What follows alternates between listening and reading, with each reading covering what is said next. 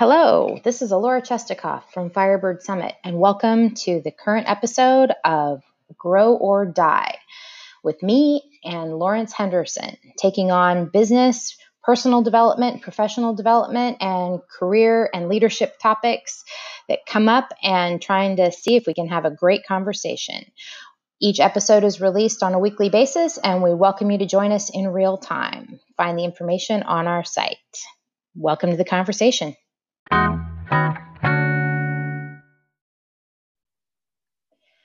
Well, hello, hello. Welcome to this week's episode of Grow or Die. I am Alora Chestikoff from Firebird Summit, and I'm here with my partner. Hey. What's up? What's up? Lawrence Henderson again with Boss.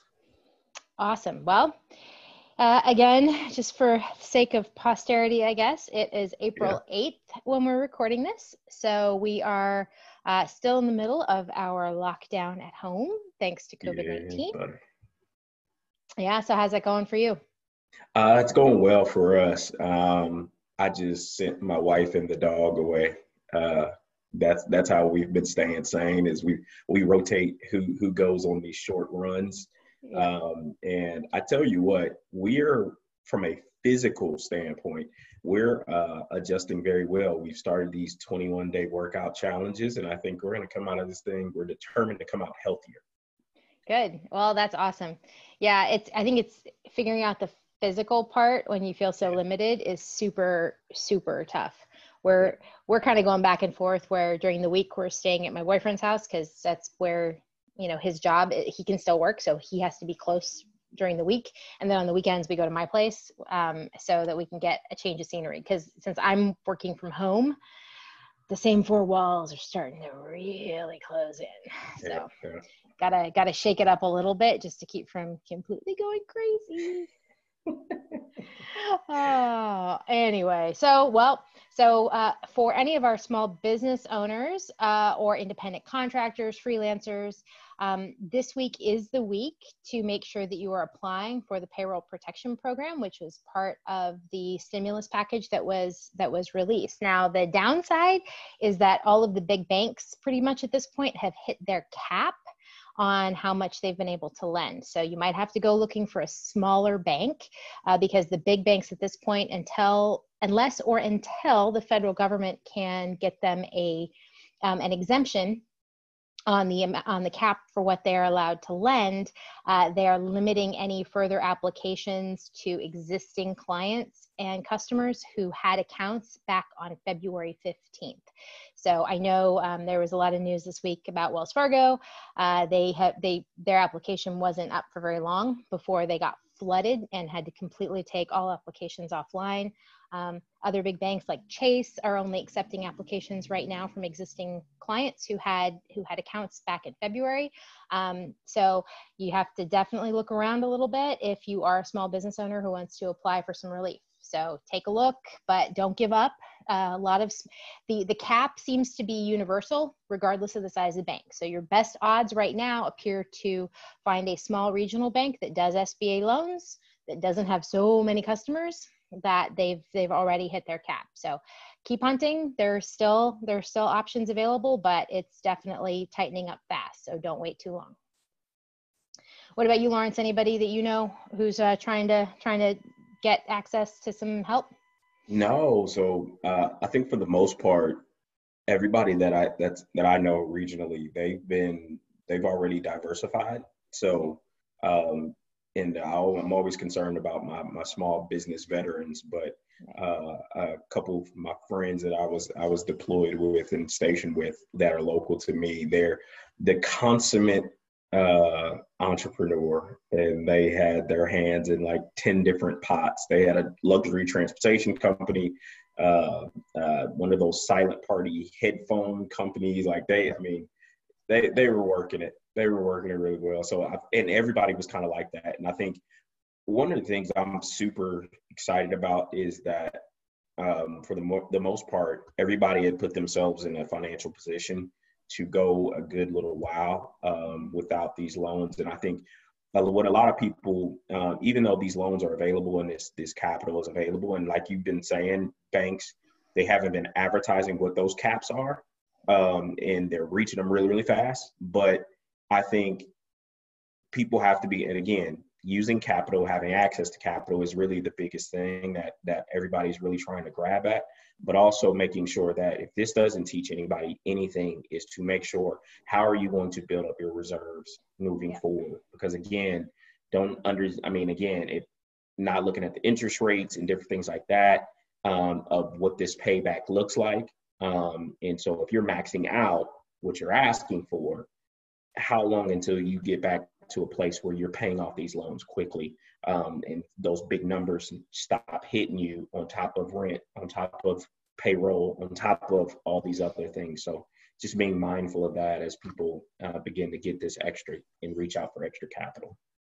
Well, yeah, and I think that's you know that's I think the biggest risk, right? Because yep. even even if you you know if you have a landlord who gives you relief on your rent for a couple of months that doesn't mean they're they're dismissing it. In a lot exactly. of cases they're just giving you a grace period to be able to pay it longer. But if that means that in june suddenly you have three months worth of rent due exactly. that's not necessarily going to solve solve your problem. So we all have to be really careful i think about what what we take on and it's it's uh, uncharted territory for a lot of what the it sba is. is trying to do right now so definitely definitely be careful the other thing that um, my cpa was really clear about was that any loans you take that have to be any sba loans make sure they go into a separate bank account so that mm-hmm. you can keep those funds very clearly tracked so that nothing nothing gets mixed up or muddled and you have an absolutely crisp audit trail for exactly how that those funds were spent um, you know a lot of the sba loans are are um, do have some payback relief if you use it for things like payroll which is great but you have to make sure that you have that that tracked extremely extremely clearly um, so yes make sure that you put it in a separate account so that's that i think that's that's kind of the the baseline for where we're at that sets the stage for our exactly. current our current set of circumstances this uh this uh week in april Okay, yep. so coaching mystery box time, and yes. it is my turn to pick a topic right. for Lawrence. Let's do it. Okay, so I would love this week to talk about the eternal coaching exercise of reframing. um, it's to me, reframing is is actually one of it, it's probably the most useful tool in yeah. the toolbox for so many reasons. Mm-hmm. But what I like about reframing is that I think there are a lot of us who had mm-hmm. ex- had an experience of having circumstances reframe something for us yeah. at different points in our lives. Um, so what I would love to hear from you, Lawrence, is about yeah. a time that you had that the universe reframed something for you where yeah. you just felt like you got hit over the head and then a time where you actively chose to reframe and you went to the effort to try to yeah. reframe something for yourself oh man so so i say um the world reframed for me um in the universe uh it was probably 2016, it was uh, my first job um, outside of the Army. And I was doing HR information systems work and very agitated, very angry. And this is before I'd already had, you know, started down the path of coaching modalities and, and, and learning different things. And I was really in a really negative place. And it was normally I was the person that called people out on their stuff when they weren't in the right right mind frame and different things like that. And I had a co coworker that I wasn't uh, overly fond of. Um, that uh, she was the consummate pessimist. But this one particular day, I was I was pitching a fit about something, something really simple, and she goes, "Why don't you do one of those things you're always trying to get me to do?" And I'm like, man. And in the moment, I wanted a throat chopper. like I like I really like I really wanted to flicker in the earlobe. Like oh, but everything in me and it was like again the seed was there it was already growing but i was letting something else rule and it immediately i reframed and that moment actually catapulted me into going down the lanes of training and development um, building values and character training and all the rest is like it literally catapulted me when I reframed my thought around this situation. And the one time that and and I do reframing all the time now, um, particularly as it pertains to this situation we're all in, and particularly around when I walked away from my job and that conscious decision um, because again, my wife is the what if queen, and she's what if, what if, what if, and this is all before I handed in my resignation. And I said, babe, I said, what if it works out so incredibly well that it renders your what ifs irrelevant?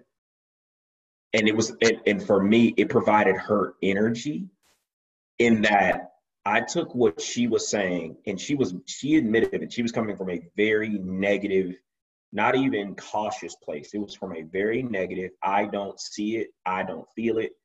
It's not gonna work. But the reframe of, man, if this works out well, we'll be paid three times, four times what you were ever making annually when this work. And and what I did, the reframe was when this works out not what if this works out, when this works out. And it was an intentional part on my, not only for her, but it was for me as well. Mm-hmm. To not because what if is a dangerous thing, right? You could what if yourself to death. Is it's it's like it depends. What if is like is it depends in language and what what what if what if is the question part it depends yep. the answer part they're both exactly. these very non-committal fuzzy exactly. worst case scenario yeah. conversations and and the when and when this happens put me on the hook yeah. for some action. And i and i and i kept and i wrote that in my journal. I wrote that in my planner. I wrote that everywhere when this happens when this happens. And i think that was a powerful tool for me um, early on as in my full-time entrepreneurship journey. Okay. So how do you use it with clients like what? So so when you when you go to somebody that you know isn't you're not married to, yeah. and that that you have you know a little bit more distance sure. from. Let's talk to me about how how you've seen clients either use it or struggle with it. Yeah, um, just just had an appointment yesterday um, where the client was, uh, was it was in a framework of collaboration and just as simple how else could you could that be perceived? How else could you see that situation? And it, it's the and it's the just the offering, right? And it's and may I offer you something? Like and it's and, and again, it's so subtle in how you do it, in that it creates, it helps them begin to create a new reality in that reframing environment. And I think that is important for a client because they're going to feel how they're going to feel. They're already bringing their own level of energy to a session. And I think when you stay at a certain level in that session and, and you hold that space and protect your energy, because I'm a true believer in when you start working hard as a coach, basically you've lost the session. It's not as it, like coach should not work hard when you're in a the client is the one coming to do the work. The coach is not doing work for them. And I was holding the space for her, and I was a I was five, I was I was holding my five, and and she was really like she was at two, and it was like I was like, what's another way to see it? And she sat,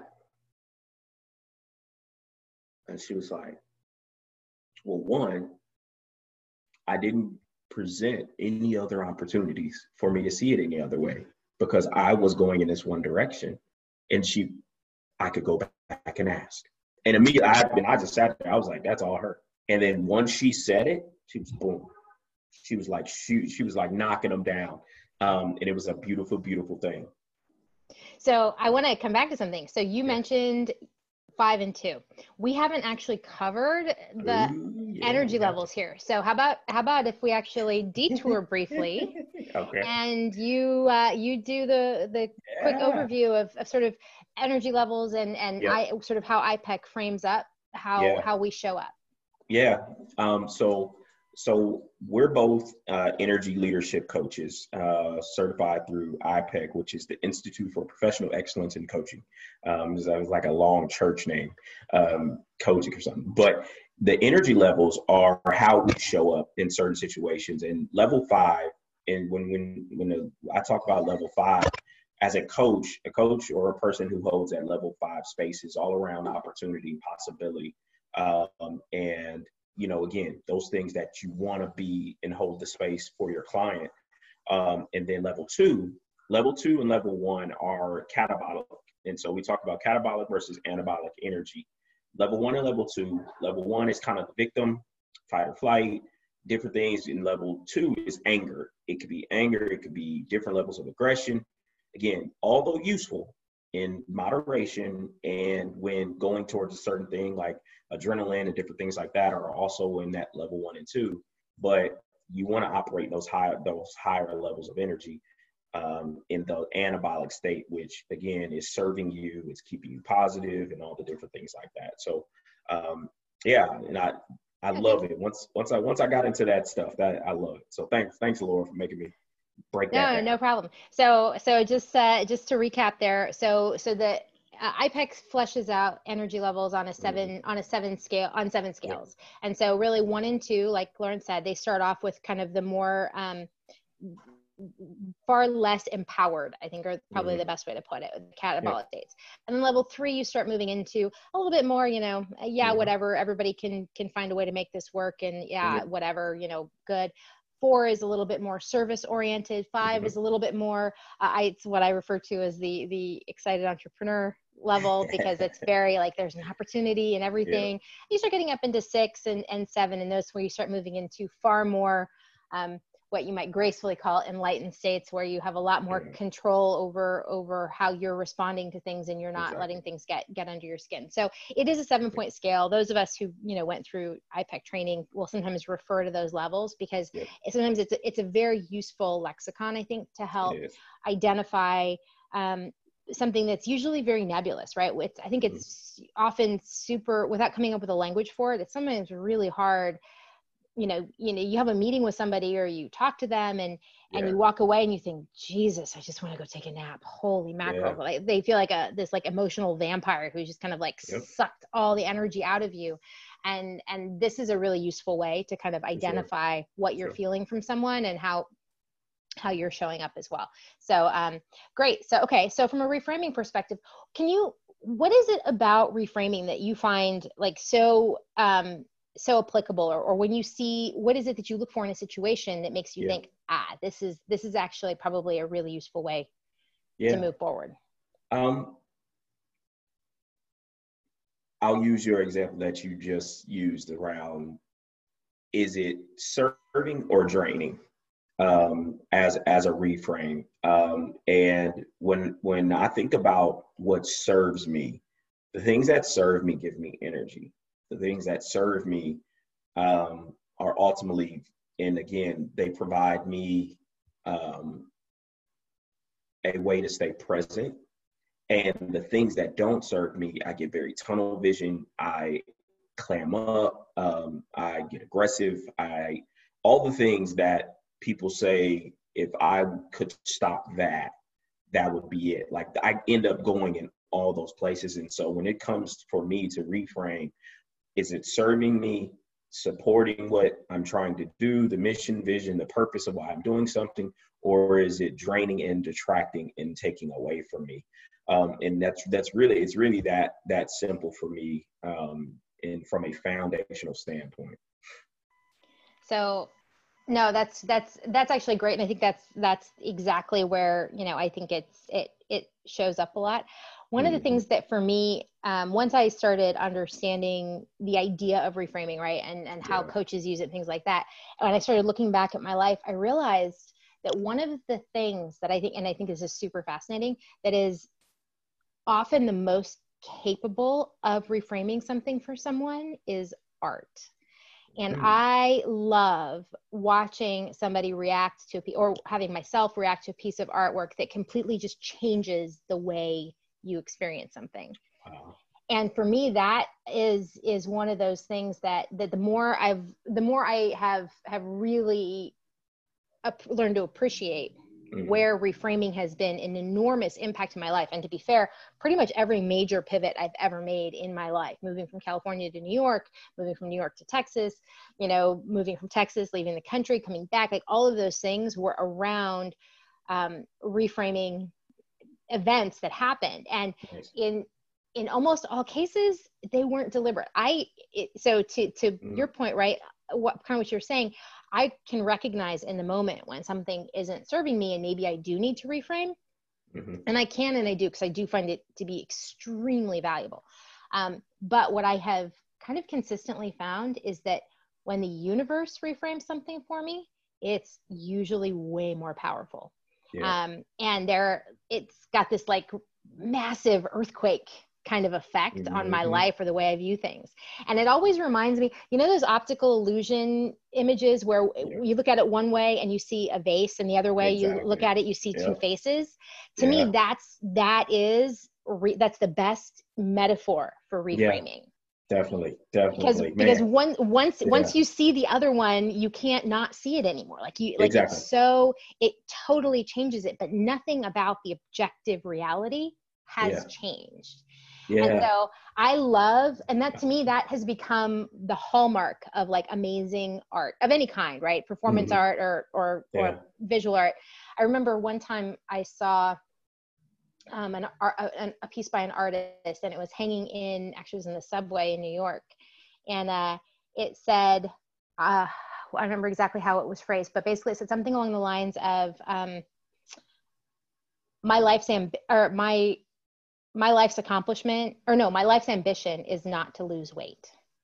And it was a whole it was it was a whole series of work around women dealing with body image issues and things mm-hmm. like that and it was just this really interesting reframing moment for me because you know for a, a lot of a lot of people right that that struggle is like this eternal battle yeah. and it takes up too much time and too much brain space and too much energy yeah. and too much money and all kinds of things and we talk the way we talk to ourselves about yeah. it is one of the harshest things we do to ourselves and um and i never really thought about like the quest to manage my weight as being like mm-hmm. my life's ambition and the moment it was written like and and i saw it like that i thought to myself oh my god yeah i have actually been expending the amount of time and energy on this one thing that I would do for my life's ambition.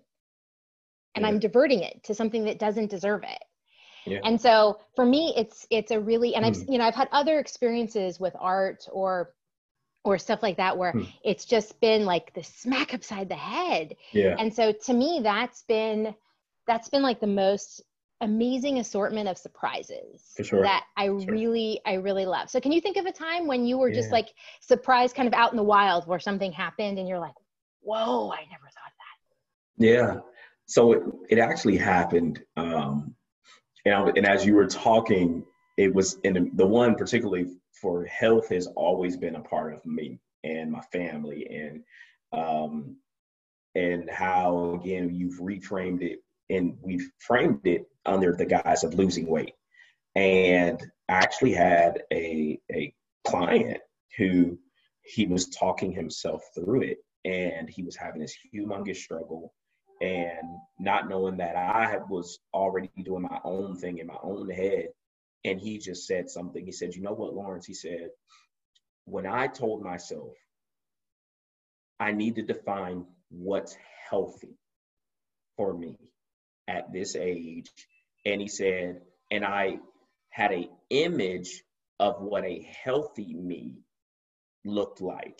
And he said the moment that he spelled out what a healthy him looked like, it totally changed the game of how he attacked. And so everything he did was around being optimally healthy and all these other like so he began to eat better and if even if he had a cheese, even if he had a cheeseburger, he was like, you know what? I know that I need to walk because I want to maintain my health.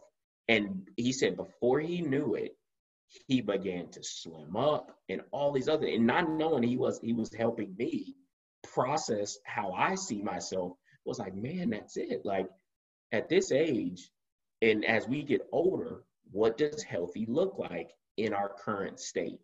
And I think as long as we have a clear picture of what that looks like, it's so freeing versus I need to see 170 whatever on the scale. I mm-hmm. need to be able to fit in this size jean. I need to like no, I need to feel good in my own skin. Like that like that's really what it's all about. And I think him framing it and changing his reality in his head caused something in his body to react to like you said that pressure was taken from him to look at a scale and say, this is what health looks like at this weight, mm-hmm. that BMI or whatever it is, he was like, this is healthy for me. Right. This frame is healthy. And and I, I think that is one of the most powerful things and what it can actually do to your mind when you reframe something in a positive way. Well, I think, and what I love about that is, so it's so funny to me because, you know, again, you know somebody who had weight loss surgery like this has just been like huge part of my life for a very long time and so so every once in a while i kind of like it annoys me that i'm still like 16 years after my weight loss surgery i'm still like devoting as much brain space to it as i still am and i'm like oh my god when is it going to go away um, but i think that's what's part of what's interesting is i think some of the concepts that you just touched on um, I think they work when it comes to weight loss, but they also come work when it comes to other things. I think one of the things that you know, I so this last year I really started uh, trying intermittent fasting after like doing 20 years of low carb. I couldn't take it anymore, and so I wanted to take a different approach. And and I was going to Latin America where doing low, low carb is crazy. It's never going to happen, right? I had to come up with a different model that worked, and I discovered that once I reframed, at first I'm thinking, oh my god i can only eat eight hours a day. This is terrible. What am i going to do? But then i realized like when i started thinking about it that actually i used to do that all the time. I just didn't think i was doing it. Like and and so once i like started doing it i'm like you know this is nowhere near this is this is actually the easiest thing i've ever done to manage yeah. my weight but then the other thing that came into it was you know i love simon sinek's book the infinite game okay um, and that was another paradigm shifter for me. And again, it, it's a business book, but I think for me, the biggest thing that it was really useful about was my health and managing that. Because one of the things that he comments on, he goes, Look, he goes, you can't go to the gym one day for nine hours and get in shape. Exactly. He's like, But if you go to the gym every day for 20 minutes or whatever, 30 minutes, eventually you're going to get healthy. You just, yeah have to stop thinking about the idea that it's got this like finite little switch that you're exactly. going to hit. You just, it just has to be this ongoing yeah. thing. And so for me, that was a really useful reframe for a lot of things. Yeah. But it always, so I think that's, it's a funny thing to think about is how many things I, I look at or I try to reframe mm-hmm. from a mm-hmm. business reason or professional yeah. development reason and really they come back to way more health related stuff you know am i am i working out am i exercising what am i cooking like i mean mm-hmm. it's just so and it's interesting to me how frequently it, it all ends up coming back to it but how the same reframe can can actually be used in multiple yeah in multiple places and i was thinking i was and that's where i was i was thinking is just that simple idea of how many opportunities am I giving myself to get reps mm-hmm. in a thing. So again, 20 minutes at the gym for your health, an hour of podcasting for your reps, a 20 minutes of video creation to help you. And again, I'm using a new AutoCap uh, app for my phone for my videos because because yeah. I read an article that 90% of people read or look at your videos in silence because they're at work or whatever else. So mm-hmm. if you don't have auto captions, they're not looking at your video. And so and, and it's just these different things. And I think again, this crazy time is is happening to us all at the same time, but it's also created a very great opportunity for us to get reps in all these other areas to build up a muscle. And I think the, the words that come to mind are discipline and consistency. And I think those are the keys to the city of any successful person is worry how many reps did you give yourself and how many opportunities did you, did you give yourself to continue to learn how to do things better and in a more excellent way. And again, it goes back to what is serving you. And I really truly believe once I really think about what's serving me, it comes from a very foundational place of what do I value and why do I value it? And I think, again, when it comes to reframing, um, once you practice and once you build up the reps and you build up the mental muscle to say, you know what, how else could I see this? And it get it just now for me, it just naturally happens to where I find myself apologizing because I reframed. And it's just the people like, you know what? I did, I'm not sorry for what I said. I'm sorry for how I said it. And this is the intent behind, and again, it's me getting better at communicating so I'm not a detractor and I'm not pulling from people because I get passionate and emotional and all these other things. But I think this this time now, Laura, you just you just hit the nail on the head with this is an opportunity for us to build reps in reframing and building muscle so that we're doing the right things more often than not. Yeah, well, and right now I think it's super easy to fall into not yeah. doing the right things, oh, right? Oh, sure. I mean, and and so it's I think there's there's extra value in taking advantage of mm-hmm. this time window to try to find. And I think the other thing is too, right? You don't have to do it on a hundred fronts. No, pick pick one or two, pick one or two things. Like you yeah. don't don't you don't need to drink from the fire hose and like try to turn your whole life upside down, right? Exactly. Just you want to pick a couple of things that really matter, but that are really it comes back to what I was saying last week about, you know, it's the little things. What are the yeah. small little things that you can do and yeah. start building in that habit. So, sure. okay, as we wrap up here, I want your best question when you when you are are giving somebody advice on on. How do you reframe when you feel that you are making decisions that are not serving you or you're in a situation that's not serving you and how you're approaching it what is the question you ask yourself to be able to uh, start the process of of reframing yeah who is being impacted by the way that you're seeing the situation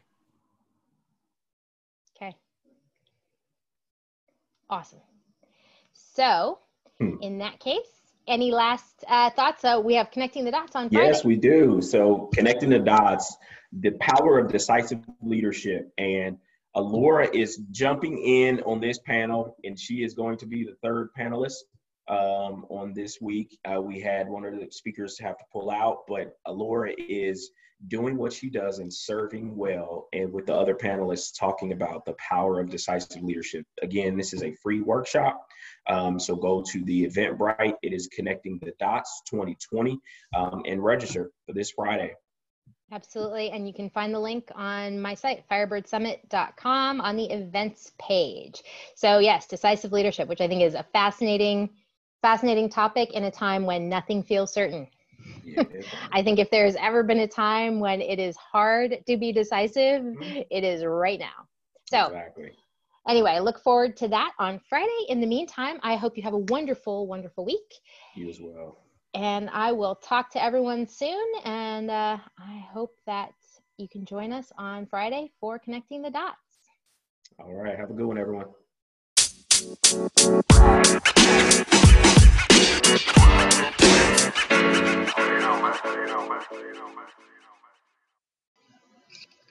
Thank you for joining me and Lawrence in this week's episode of Grow or Die. Tune in next week where we take on our next topic. Have a great week.